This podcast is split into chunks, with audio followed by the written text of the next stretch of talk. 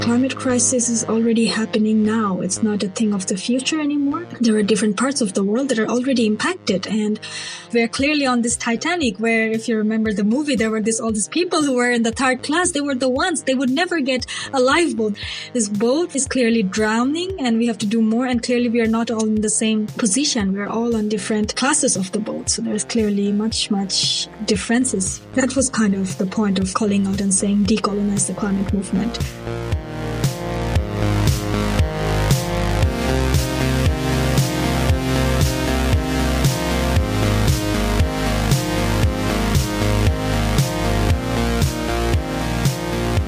Tonny, thank you so much for joining me on the Dissens podcast.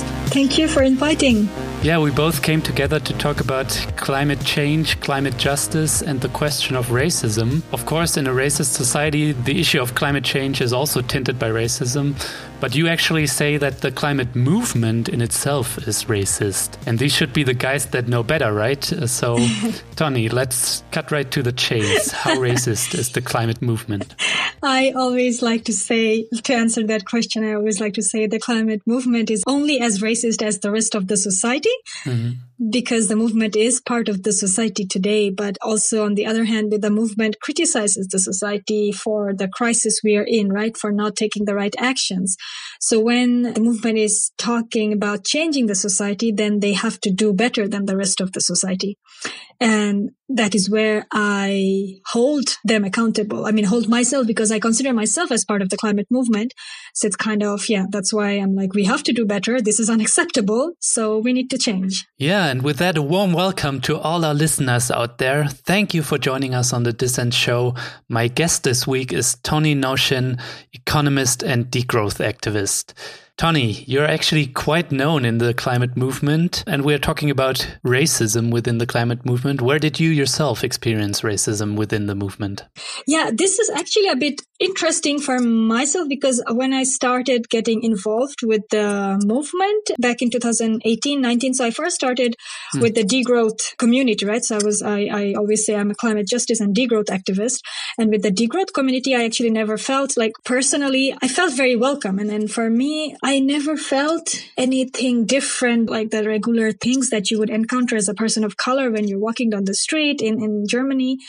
So you, you get often, of course, and you get used to it. These are these weird stairs. There would be some older aunts who would be mean with you or some just random skinhead guy who would be shouting at you and trying to punch you. So I think this is like, of course, uh, as person of color, our lives are more adventurous and more fun. That's quite a description for shitty things like that. yeah, yeah, it's more happening. It's not as boring.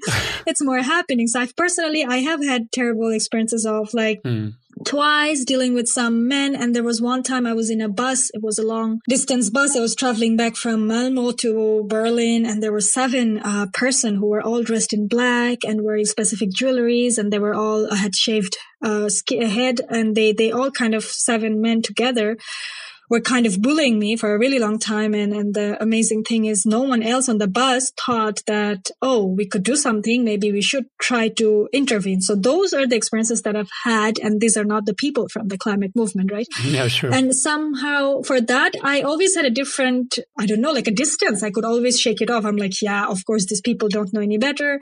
This men, these funny, poor people, they grew up somewhere and without a, not a lot of exposure to a lot of different knowledge. So that was my way of looking at it and shake it off, kind of. Yeah, but as you already said, Tonny, these skinhead fascist type of guys, they aren't like the typical climate justice warriors. And you specifically wrote an article, I link it in the show notes, by the way, where you say that the climate movement needs to address its racism, the racism within its structures. So, what about that? I feel oftentimes the people who are more engaged with the NGO, so I kind of specifically blame the NGOs a bit more than the movement itself. I've found a lot of the activists on the ground are much more open and grounded and like open and reflected. But I often found the people who are more privileged, who have a more high, higher paid job or more power position in different NGOs, those are the ones somehow also carry a lot of this weird view of, of white people being better or this mm. white people needing to save the world. And then they carry that very strongly also in the environmental and climate movement and they kind of subconsciously or consciously try to yeah perpetuate that and, and keep on creating those scenarios. In the article you mentioned you also wrote about an episode where you were actually cut from a picture something very similar that happened to the ugandan climate activist vanessa nakate. Yeah exactly. Maybe tell us about this story a bit because she was cut from the picture by a press agency there you can say, okay, they're not as engaged with topics of climate change and racism and the connections in there. But this was actually a Greenpeace photo. yes. where you were cut from. So maybe tell us a bit about this episode. Yeah, it was a bit weird in many ways. I was, how to say, I was not exactly cut, cut. The, the funny thing is it was like, it was the specific action. It was just for five of us it was Kathrin Henneberger, Luisa Neubauer, me, and two other activists as well. And it was just a small action. It was very specific uh, to protest the Datteln 4 going on grid that day. After finishing the action, I was returning and I was in the car and I, then I saw this tweet, like, um, yeah, being tagged in a tweet. And then I went onto the tweet and then I just saw there were pictures and there were everyone else except me. So it was a bit weird for me, like, okay, uh, but then why do you tag me? What I felt like, you know, if you have a birthday party and you have six, seven friends invited, and then if you post all the pictures except one friend, it would feel like, oh, I don't like that friend or something. No, it would just feel a bit weird, like, hmm, uh, why do you yeah. don't post pictures of everyone? So it was just kind of that. And I didn't think much about it. And then one of my friends, I was just laughing. I was just, I shared the tweet with this friend and I said, oh, looks like Greenpeace forgot that I was there today. And I was just making joke about it. And then this friend, she was, I think it helped as well. Like she was like, this is not okay, Tonny. You should say something like, this is not cool. Why, why did they do that? And, and especially, of course, we could not care, but also considering the fact that you were the only woman of color in that action, they should have rather paid specific attention to make sure that you are included rather than that it's the opposite. So yeah, it, even if it's a mistake, it's not a cool mistake. It's just very weird. Mm. And that kind of I ended up thinking, and I, yeah, it was not easy. Like writing this article or going through this process was very, very difficult because whenever you talk about something, it's like, you know, it's like, for example, there was once in your high school, you were in grade three and there were some nasty kids that bullied you and you don't want to talk about that, right? Like you've grown up as a man and then it's not a pleasant memory that you would try to share with your friends. Like, oh, yeah. oh yeah, when I was in grade three, this, this mean kids bullied me. So it's something like that. It's not fun. It's not, nice to talk about shitty stuff. It's not cool. And, and it's no one wants to do that. Like we have this weird tendency in the society, right? Like whenever a woman tries to talk about sexual oppression, like she faces harassment, she faces, everyone is like, ah, she just wants some attention. No, I mean, no one ever wants to. It's, it's, very, very difficult and it's not fun. So it's the same. Like whoever is trying to talk about some kind of harassment and oppression, it's never an easy thing. It's very difficult. Yeah. So for me, I think I had a lot of amazing friends and people who believed in me and who support uh, because I was already part of the movement for so long. So I have a very like everybody knows me and, uh, and already before that um, inside the movement everybody kind of knew me and all that. So even then it was difficult for me to to think about speaking up especially as big ngo as greenpeace right? They are the like one of the largest institution for the climate uh, movement or the climate work. So it was not easy. It was very difficult for me to really then decide and write the article yeah. and then publish it. So it was a very long, difficult journey. But I think on the other side, when I look back, I think it has really created a change. I feel like it was kind of a very important point uh, in last year to make room for specific discussion. And that I feel like is like the small stones that starts rolling and that creates a bigger avalanche. So in that way, I kind of feel that it has been meaningful or worth it to do that work. You're calling out, Tonny, and saying the climate movement needs to decolonize itself. Maybe you can explain a bit more what that means from your perspective to decolonize the climate movement. Yeah, I think what happened for a while at the beginning when, when Fridays started or Extinction Rebellion started was more about uh, our future, right? Like Fridays for Future, save our future, or kind of telling the older generation that you're not doing enough for our future. But what it completely disregards that the climate crisis is already happening now. It's not a thing of the future anymore. Hmm. There are different parts of the world that are already impacted. And actually already for the last 10, 20 years, there has been different marginalized communities who have been fighting already. It's a very much uh, life-threatening uh, issue in, in South America to be a, an environmental activist. People gets killed. Like each year, more than 200 people, 200 activists gets killed in, in Latin America. So within this framework, within this, uh, at the beginning, it felt like the whole climate movement here in global north, in Germany, in Sweden, like they were completely unaware of, of this perspectives. It started more like, oh, we are trying to save the world. listened to us. And it was all about how our future at this point, like the future of these kids in global north is in danger and mm. it completely didn't take into consideration of what's already happening and what has been happening last 10 20 years and this privileges that they are entitled to and they were completely blind to their own privileges like didn't even see what the climate crisis is built on how their whole lifestyle is at the root of the climate this climate crisis that's we are facing today and it's coming back to us now in some way mm. and unless we make that connection and we acknowledge that people in the global south has been already fighting. There are different communities in the in the Pacific Islands. They are going down the water, but they have been fighting. And there are in Africa, people have been fighting against uh, shells, toxic projects. So this has been in different communities in the front lines. They have been fighting against fossil fuel projects for the last 20, 30 years already. And without those kind of knowledge and without knowing how this lifestyle in global north or, or these big businesses, all these corporates, they all have their roots in global north and how this is all connected and supports this privileged lifestyle without that acknowledgement, then if you start saying, oh, save our future, we also have a right, then it's very privileged and blind and unfair. And that's why it's also still very, then it's colonial. So that's the point of calling out on that and saying, hey, first of all, be aware of what's happening globally. Second of all, be aware of your privileges. Mm. And third of all, then acknowledge your legacy, acknowledge what you're saying. Because if you being so privileged are also finally seeing that this is a problem, just imagine what's happening outside for the rest of the world. They're already facing it.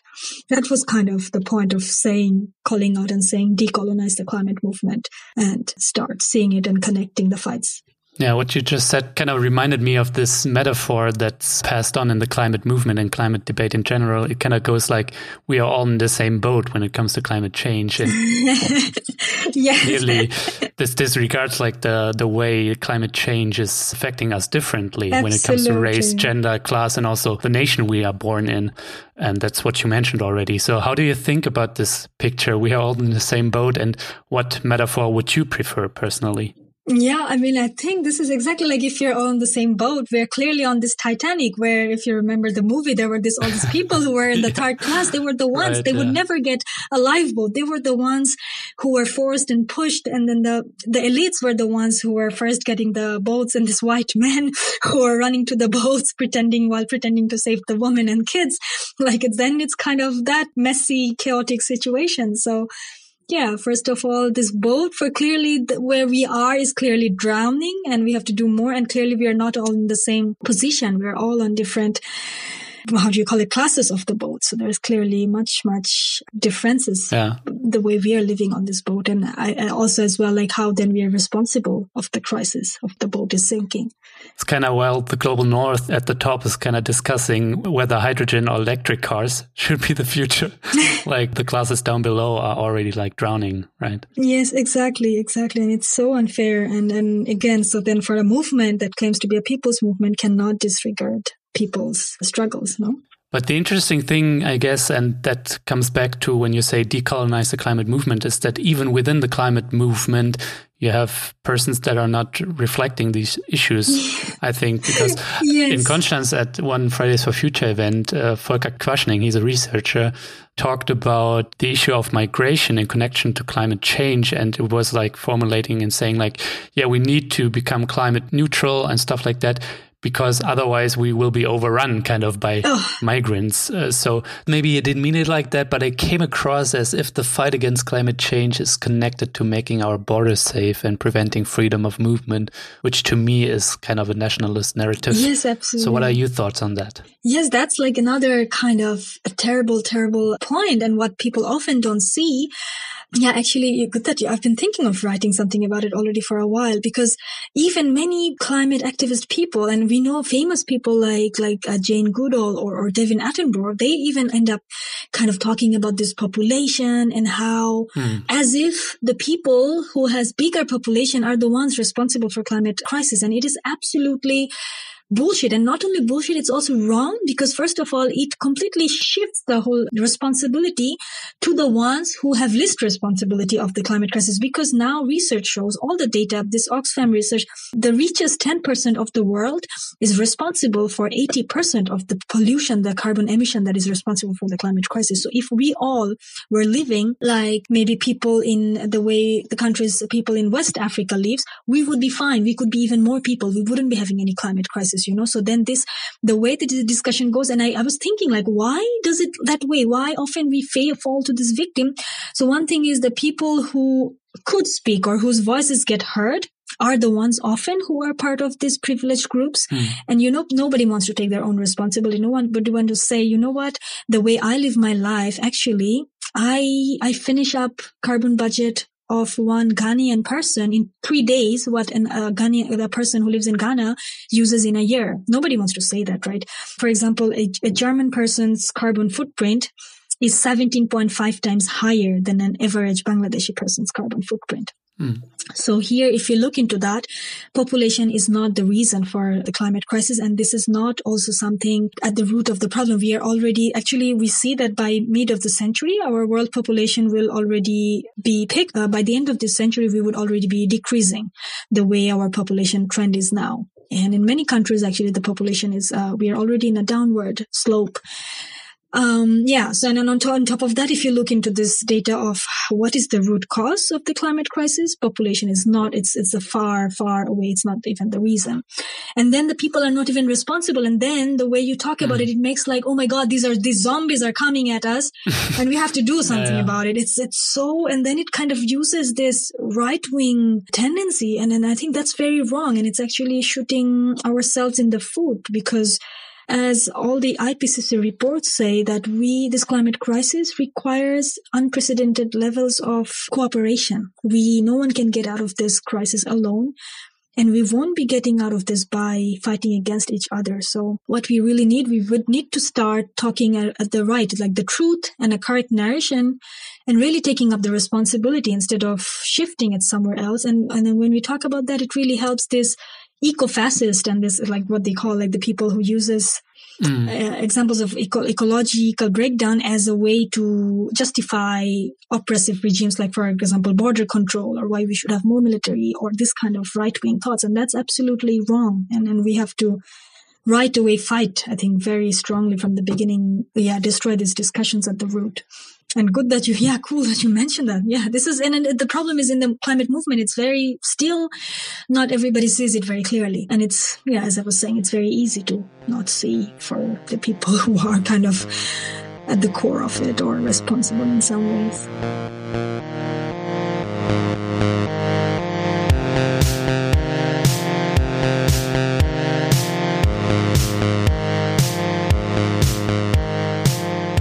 Leute, mal wieder eine Folge Dissens auf Englisch. Ähm, ich wollte Tony unbedingt in der Show haben und ich hoffe, ich schließe mit Interviews in englischer Sprache niemanden aus. Ich kriege dazu unterschiedliche Aussagen. Viele Leute wünschen sich mehr Interviews in englischer Sprache mit internationalen Gästen und viele wünschen sich, dass ich das weniger mache, weil es schwierig ist, englischen Interviews zu folgen, weil sie keine Muttersprachler etwa sind. Ja, schreibt mir gerne eure Meinung dazu. Mir fehlt leider gerade die Kapazität, um dieses Interview für euch zu übersetzen.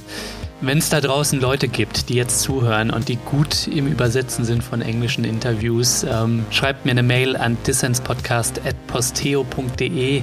Ich zahle schlecht, aber ich zahle.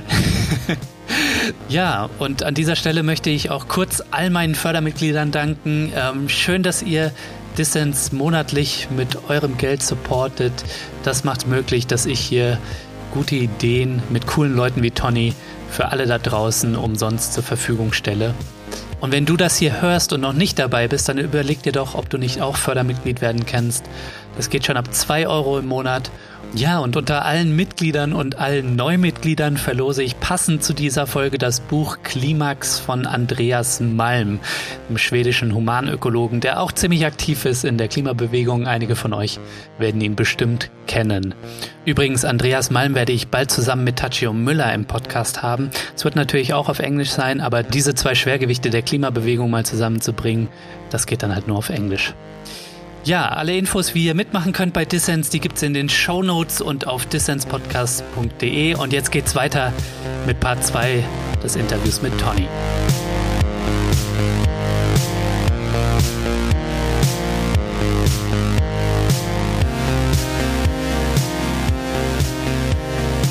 Yeah, well, you're listening to the Dissens podcast. My guest is Tony Noshin. She's an economist and climate activist. Tonny, I read about you that you grew up in Dhaka in Bangladesh. Maybe you can tell our listeners a bit how did that shape your path to climate activism? I grew up in Bangladesh and I was involved with politics from a very early age. My whole family was um, a very political family. I often joke that we are third generation um, leftists. So when I was in high school, uh, grade six, seven, I was involved with the anti-privatization movement in Bangladesh. There was this whole part of the World Bank, IMF structural adjustment reform that said the whole health sector, education sector must be privatized, and that meant people who are who could not afford to pay a lot won't have access to these very basic services. And there was a big movement against these kind of privatization efforts of the government, um, and I was part of those movements. So I think this sense of coming together, organizing, the power of organizing, coming together and, and, and protesting um, around policies that, that are harmful for people was in me from, from that early age. And much, much later in 2017, when I learned about the climate crisis and what's driving it, I think that's how, for me, then I, I ran again to organizing, to mobilizing with others and the, see realize the need to come together and raise voices i would say that's how it affected my climate activism later on in life for years, Tonny, you organized a protest to save the biggest mangrove forest of the world in Bangladesh. It's called Sundarbans. Tell us a bit about that episode and are you still involved in that fight? Um, so, the movement to save Sundarbans started in 2011 back in Bangladesh, soon after the government of Bangladesh and government of India declared that they're going to build this power plant. It's a joint venture. So the citizens movement was very vigilant. It started early on. People came together, started collecting signatures, started doing different uh, forms of protest. And over the years, the protest grew and grew. And I was, of course, a part of that when I was back home what uh, I got more involved internationally in 2016 when I was here in Germany. We saw some news that back in Dhaka there was a strike for half day, and my friends who are part of this protest, I saw pictures of them getting brutally be- beaten by police. So the government started oppressing and cracking down the movement. And when we from here saw this news, we were uh, really, what can we do from outside? We were like, okay, here you cannot beat us up, right? And then we started with different diaspora living abroad in uh, different countries. We started mobilizing and trying to raise awareness around this issue. That we connected with international um, NGOs. We reached out to them. We wrote to, to different groups. So that's how I got involved. And the power plant is still being built despite this very strong um, protest from home and abroad.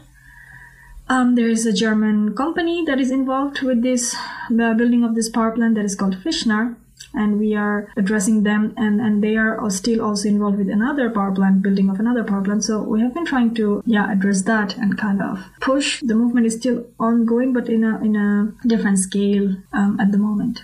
In 2016, you came to Germany, and today you work for the climate NGO Urgewald. What is Urgewald, and what do you guys do?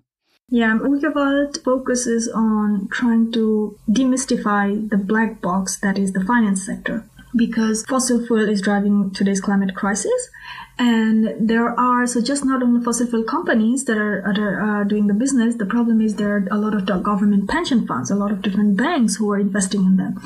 The idea Urgewald has is kind of making it clear who is investing, uh, where the money is going, and kind of asking all these different agencies to stop financing fossil fuel businesses. So move the money away, cut the money from fossil fuel, and that is the way to kind of dismantle one of the very crucial supporting pillars of the fossil fuel business.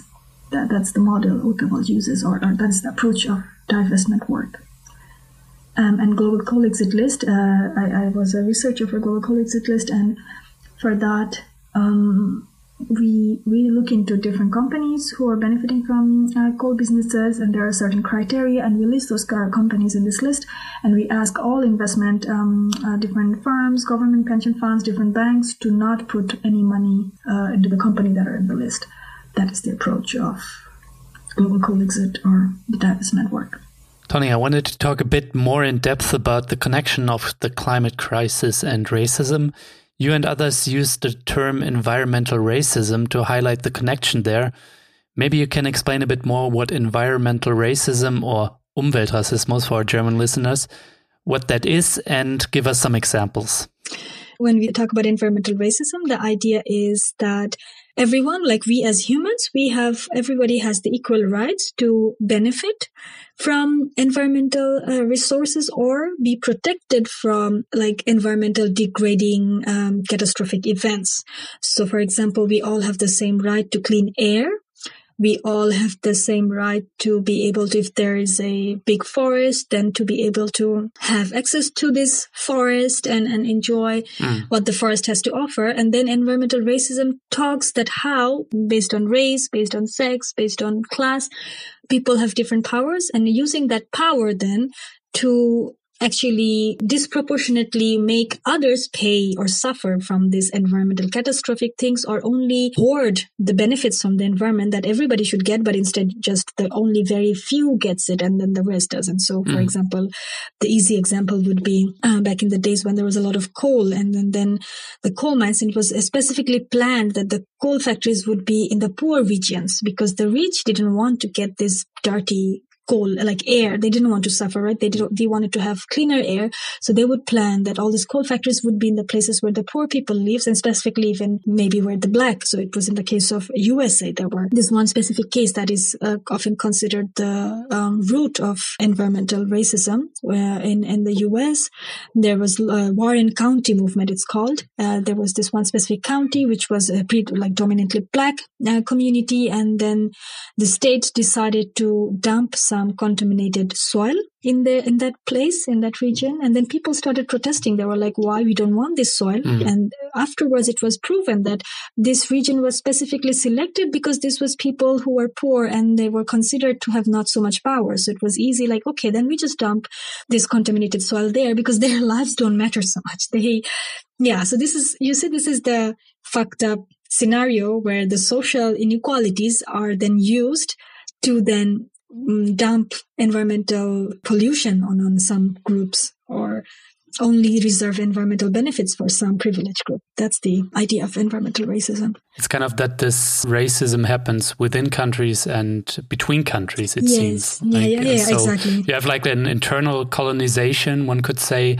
and like the classical form of colonization between nations, right? Yes. So within nations, you have, for example, when it comes to pollutants like car pollutants mm-hmm. Um, and street noise. So the less well-off people live obviously at the streets that are more polluted, and and the rich are yes, not. Exactly. And of course, when it comes to CO two emissions and the effects of that between nations, there are also these stark differences. Like, and that's what we also see often now. The, the another case that we recently see is now that there's whole discussion about phasing out fossil fuels and carbon emissions. And now that the coal business is getting very difficult for um, to sustain in, in some countries, in countries in global north, we see that uh, different countries are now trying to force some countries in global south to open new coal power plants, whereas mm. we don't need more coal power plants. These countries can easily switch to renewables but instead they are now these companies who are used to making money out of coal technology. They still want to make money, right? And these companies are often from global north.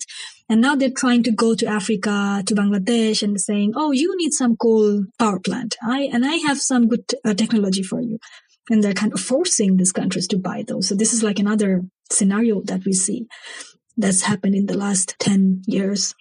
I kind of see three narratives right now. You already mentioned the eco fascist narrative mm. that strives for climate apartheid, one could say. Yeah. Then there is like the with a global justice approach, climate justice movement. Uh, and there's also like in the center of our societies, one could say, there is the story of green growth and making capitalism and markets greener. Mm-hmm. I wondered uh, how you would describe these alternative narratives that are in play right now, and uh, why do you support like the climate justice and especially the degrowth perspective, which is very skeptical when it comes to making capitalism greener and uh, striving for green growth, right? Yeah.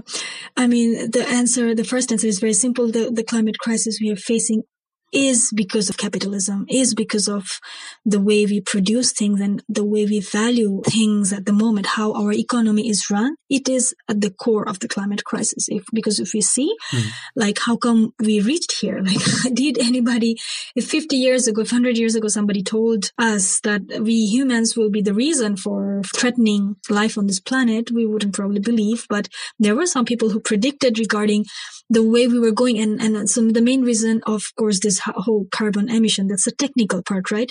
But what I always say, the climate crisis, some tries to show it as just a technical chemistry, biochemical, environmental issue, but this is not a technical issue at all.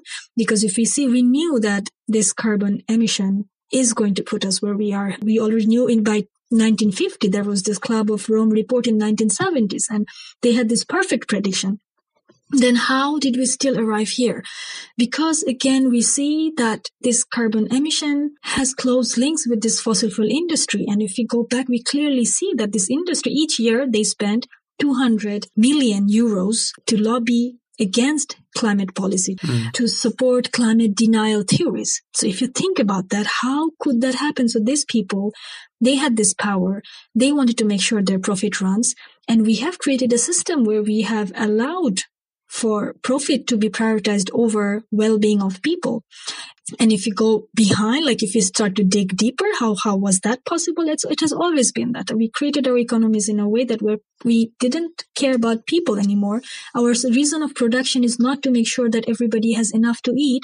The reason of our production is to make sure we make a lot of profit and we grow. Mm. And then where does this profit ends up? It always ends up in the hand of very few. And whenever it ends up uh, with the hand of very few, they have a lot of power and they try to organize and design the whole planet just for their favor. And even today, if you look into how the rich are preparing, there are apparently some people who has bought lands in, in New Zealand because apparently the prediction shows New Zealand would be less impacted by the, the sea level rise and changes and they have tried to create some bunkers in those places. There are some people who are already preparing for climate apocalypse and, and they try to even develop some security system where they try to predict how, even when everything is falling apart, how could they have food and they can make hmm. their security guards still work from them. So this kind of crazy, absurd things. And you see and you know, okay, so these people knew and, and, and they're still kind of prioritizing their own lives and they are happy to have all the people die or something. So it kind of makes you feel a bit crazy and a bit dystopian. But then we realize that this whole capitalist system has been at the core of this crisis. And then we cannot go out of this by without fundamentally talking about system change. We won't be able to solve this with green cars or just renewables because it's way more than that. It's not only about reducing carbon emissions. It's about how we produce, how we distribute our production and how we live on this planet and how what's our relationship with the nature. Yeah, I perfectly agree with you. It's not only about technical solutions, but also changing the relations of people and our production. But I wonder, Tonny, if you see a flaw there in the climate movement, at least when it comes to big players, for example, like Fridays for Future, maybe, because it seems to me, at least, I'm not sure if I'm overcritical, but they're a lot concerned with technical viability studies, like the one they put out last year, and that's perfectly fine. Like uh, how we can reduce carbon emissions with like renewable energies and stuff like that. Mm-hmm. But these viability studies don't actually tackle the question whether we need like this fundamental system change and how a post-growth society could work actually how we organize our production, our consumption, and stuff like that. And there's good reason to believe that it's not enough to just put out renewable energies, rebound effect, whatever, but that we actually need fundamental changes in how we live together and how we produce. So, do you think we are not far enough when it comes to that and we should push more in that direction? Or what are your thoughts on that? Um, yeah, first, first of all, definitely we need to push far, way, way more far in that direction. And I think problem is what I always try to say that um, we need to go to 100. But if you're at zero, it's impossible. It's difficult to go from zero to 100, right? Mm. When choosing on and, deciding on our strategy of a battle, I, I, I, like to always think that we have to be very um, radical in our analysis, but pragmatic in our implementation. Good point. And on that level, I mean, I absolutely agree. Even within the movement, there are different uh, levels of what, what, who believes what, right? But the problem is, even with the renewables, there's such a big fight. Like, even with that, we are having such difficulty to make that be accepted and passed. So I believe that there are these differences. So when we're engaging with people who are so far out and then there who, who are still, still absolutely do, cannot even conceive how, how we can mm go towards a degrowth. So the first, I'm still kind of okay that, yeah, okay, you use, you can still put out this very practical, like, yeah, even with that, if you wanted to technically solve this, this is the pathway and, and we are not doing that. And I would want to engage with anybody who then is willing to, yeah, okay, maybe we can solve it with these ways. Then kind of starting, yes, you think we can solve this, but how about this? Then kind of then pushing for the more radical ones. But, you know, so, so for, from zero to go to 100, we have to go from 5, 10, 15, 20 at least. So, and whoever is at 20, I'm willing to meet them at 20 and kind of bring them towards 100, kind of push them towards 30 so whoever is at 30 i would be wanting to push them towards 40 but mm-hmm. it's very difficult to bring someone from 0 to 100 in, in one step. So in that regard i believe that we have to in terms of our analysis yeah we have to make it speak it again and again like yeah without degrowth we cannot make it and what would be then practical things then kind of creating more practical steps. What could be the steps towards that transition? And kind of so we would need renewables yes but that is not the end all. So kind of then whoever thinks renewables is everything yes, fine. It's good that you have your energy. Okay, let's try to do that, but you should be open. This is not the all and kind of then also put them in, in their mind that, hey, these are the flaws in your analysis. Green, green car is not the uh, solution. So I believe in terms of strategy, that's how we have to engage and then at the same time keep pushing this exactly what you said that kind of making it clear why it doesn't without um, degrowth without radical changes we won't be able to solve this or, or kind of go towards a more sustainable path. Does it make sense? Totally. I think that's perfectly reasonable to kind of try to connect the practical and also a short term thinking with the visionary thinking because the degrowth scene is quite marginalized still. So we have to start at some point, I guess. Yeah. Uh, I wondered uh, what you think about the Green New Deal narrative in that scenario, because I kind of feel that in Germany, at least, and also in Europe at large, maybe this is not pushed enough.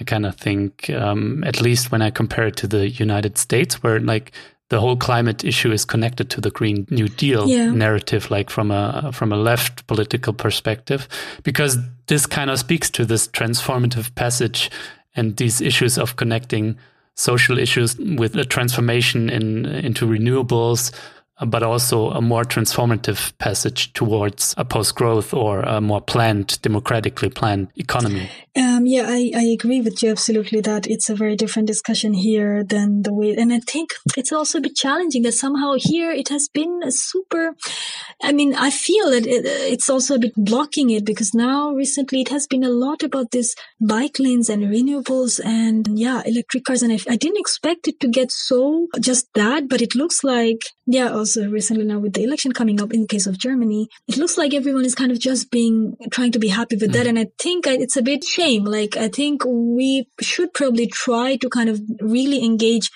different groups, like starting with, as you said, like different workers, there's of course criticism of Green New Deal as well. But at this point, there are several Green New Deals and there are some are really radical and really good ones. There's one that was created, I don't know, with, uh, by DiEM25 or something. There was this one proposal that was also quite yeah, yeah. good in many ways. It, it uh, tried to address many different aspects. So, and there's also this one Green New Deal that uh, the EU tried to come up with, right? And that is such a greenwashing. There has been a lot of criticism of that as well. Mm. So here I see like two things. Like one thing is there's a door opening kind of people still saying that this is not enough. And there's another uh, bigger chunk who are kind of moving towards that by saying that, okay, yeah, this is probably something that we, we need. Like from the corona, like the packages that came right after the corona crisis, we saw the huge amount of money that governments are willing to inject into the, into the economy and trying to um, shape. And that kind of really shows what, when the governments are really sincere, what they could do and what they could come up with. It was, it has been the, the ones that has been taken in Germany is really exemplary. And this kind of also shows the path that, okay, probably so if we could show people like, yeah, this is where we have to go. And I believe really that if there was not so much backdoor lobbying as well, probably against like to, to, to protect the fossil fuels, we would, it would be probably much easier.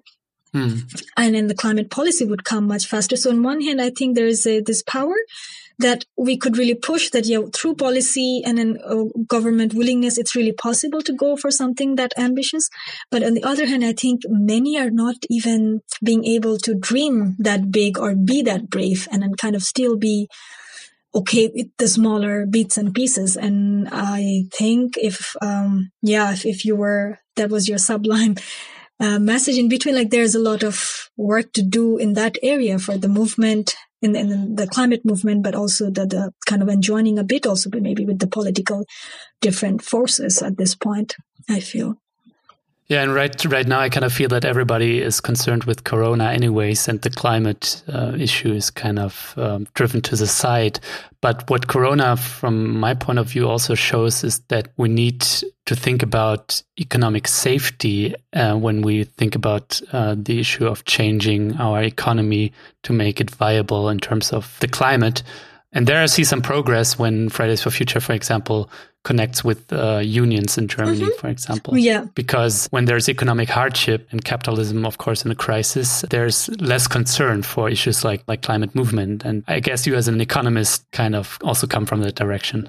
Yeah. Like the main point is it's possible and there are quite a lot of alternative policies out there. And if you look into the history back in the days, we have seen how terrible economic policies has been rolled out and because it favored the big multinationals, like the, the whole uh, restructuring, structural adjustment program that World Bank and IMF started rolling out from the 90s to a lot of the countries in global south, Asia, Africa, now, after 20 years, IMF ended up having to say that, yeah, that was terrible. It, it destroyed several countries' economies. And then they just did it. And now they're like, oops, sorry, we just destroyed some economies. Mm. And another side note that I was this, having this talk with a friend who was supporting uh, Labour for, for the last uh, UK election. And, and Labour had this very beautiful manifesto and there, they had very well thought out um, plans. And even then, uh, it was a bit disappointing maybe for many. I don't know. Maybe for you as well. And then we're having like, what was the reason? There were many reasons. And one of the reasons was really, I heard from this friend, like people didn't believe it. Like for some of them, they really were like, yeah, it's so easy. And, and so all our misery doesn't have any meaning. Like people are also not willing to accept that. People are so used to and, and attached to their pain in a way. So when somebody even says that the governments could actually change things and it is possible, they believe, no, it cannot be true. We, we have, they, they believe that you have to, you're bound to this miserable life and then, then kind of the governments could take such responsibility and roll out policies that would change things for good there's also this resistance towards this kind of belief. So I think there are also this another unexpected battle, I think, from our side we'd have to fight to kind of mm. then really make people see how the lies that they've been told and, and kind of adjusted to. So I think this corona situation, if let's see how it goes, but with a lot of these government packages, if it's possible to protect for a longer time, then it could open the doors of talking that how similar climate packages could come into place and really still while protecting the economy, it's possible to go towards that shift. We just have to change the motivation and we have to change the intention, who we are trying to protect, who we are trying to support. Yes, the great or not so great depends on how you look at him. Winston Churchill said, "Never let a good crisis go to waste." Right? We should use every opportunity to uh, then fight for our issues. But yeah, uh, Tonny, I agree with you. It's kind of difficult, like after decades of neoliberalism and political apathy, mm-hmm. to get through to people and um, to make your vision seem viable. Right? But Tonny, as an outlook, I just wondered regarding the local and global environmental racism that we talked about, the shortcomings of the climate movement that we talked about, and also the marginalized perspective of people of color like yourself uh, within the climate movement and society at large. What do you think should be the path forward for the climate movement strategically in the next years? So, especially like in this corona situation, which makes it even more difficult, right? So, what do you think should be the way forward? We should do a lot of organizing, like grassroots organizing, kind of really starting because up to now, even it has been, we have been striking in front of different ministries. We have had some only some ministers or some important political figures just talking to some Fridays for Future people, but it hasn't been really like a dialogue where, where people could convince their politicians. So I think we should really start creating discussion in the local community, like town, like village level and really kind of mobilize a lot of discussion around climate and then kind of put that into the agenda of local councillor and then your local parliamentarian and whoever. So it's kind of bringing it a lot into the politics. I think that would be one. Mm-hmm. The second thing would be to start working a way more cross-sectional one. This amazing example you gave, like the, the Fridays for Future working with the uh, labor unions.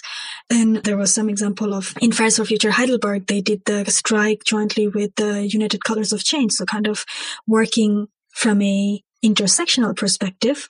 So I think that would be another very important point to really build a intersectional movement where you kind of push because for a broader social change we need that kind of collective action and solidarity amongst the movements so connecting the movements mm. and the third thing then really would be starting like making this policy alternatives to make it more common in people's minds so that they also start thinking yes why why not like for example again when we talk about 30 hours work week like when we talk, why do we need to work so much? Why could we not go to a reduction work hours? So universal basic income. So these kind of ideas, which would be absolutely necessary for the kind of change we want. And, and then for, for example, safe passageway for migration, safe migration passage should be a normal common sense thing. It shouldn't make people think, Oh my God, the zombies are coming. Mm. So once we can really make these discussions common and make people understand what it means or, or that is possible. So to take away that fear of not understanding, but rather realizing that, okay, that is, this, that is how the future could look like. And this is actually a good thing for all of us. So that would be the third thing to really make this alternative policies more present in, in people's perception, kind of acceptable and make like a common sense, like be like, yeah, really, it makes sense. Why are we not doing it? And I think that, that would create a lot of ground to then really push. So when we really are in, in a position to in, roll out those policies, it would be much more possible. So I would say this would be like the three kind of things to, to aim for. Just one afterthought regarding uh, political action. Do you see any privileged way of doing climate activism? Uh, like, for example, striving more for radical civil disobedience style politics, like Ende Gelände, for example, or more on the other side, reformist, like going into parliamentary politics. Do you see there we should like prioritize any of these two, or don't you make a difference? I would say actually we need all of it because as I was saying, like we need unprecedented levels of collaboration. And I think we need everything. We need, mm. like, we need to push everyone to reach the most radical spectrum that they could. So we need a lot of young people in the parliament. So even the ones who thinks, yeah, we don't need so much civil disobedience. We can change things once we are in the system. And I really want this young, good-hearted people to be able to go into the parliament and once they're then, and then, then to be disillusioned and really see that how system actually changes you and what are the obstacles. Because i have heard from many people like eh, being on the street helps. When there is people power on the street that also helps the people who is inside these structures these policymakers to also push for a radical reform because they can say look people are on the street. This is us on us. We really have to do something. So i think we really need whoever all these people on all these different stages of power and on on the street mm. as radical as they can get. So, so we need a lot of young people on the parliaments who believes this is what they think they can do. Yes, please go try. We need people on the streets. I think Ende has a lot of power. So there is a, it has changed like starting from 2015. If you see how, I mean, of course, one would say we still didn't get the carbon phase out like 2038. And so in that regard, we didn't achieve one could say anything. But on the other hand, if you see how much power in terms of the vision and how much in terms of demand it has created and, and, and, and in, the, in the people's mind as well, like a struggle, what it means. It, it has, I, I would say it's very powerful. So we also need those kind of a lot of radical actions and we also need in between. So I think we really need like a lot of large scale. So because where we are at, we cannot just aim for one or two things. We really need, we need the grandmas to get as radical as they can. We need the teachers to get as radical as they can. We need parliamentarians to get as, so, so I would say I would want for everybody and kind of like this push to, towards the most radical you can get and let's see what we can do all together. Tonny, thank you so much for joining me on the Dissens podcast. It was a pleasure. It was. I enjoyed a lot talking to you. Thank you for inviting me.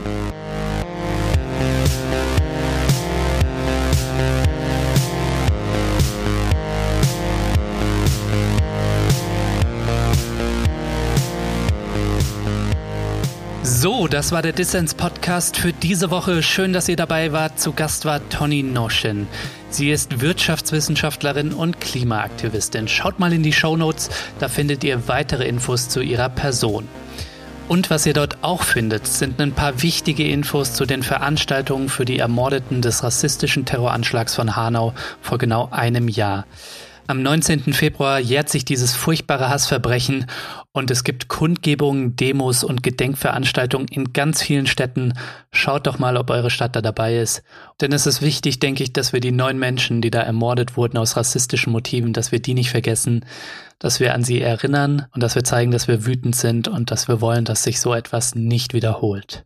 Ja, sagt ihre Namen.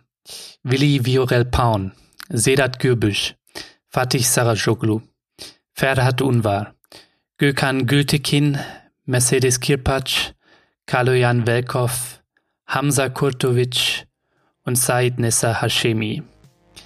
Das sind die neun Menschen, die vor einem Jahr am 19. Februar 2020 von einem Rassisten ermordet wurden.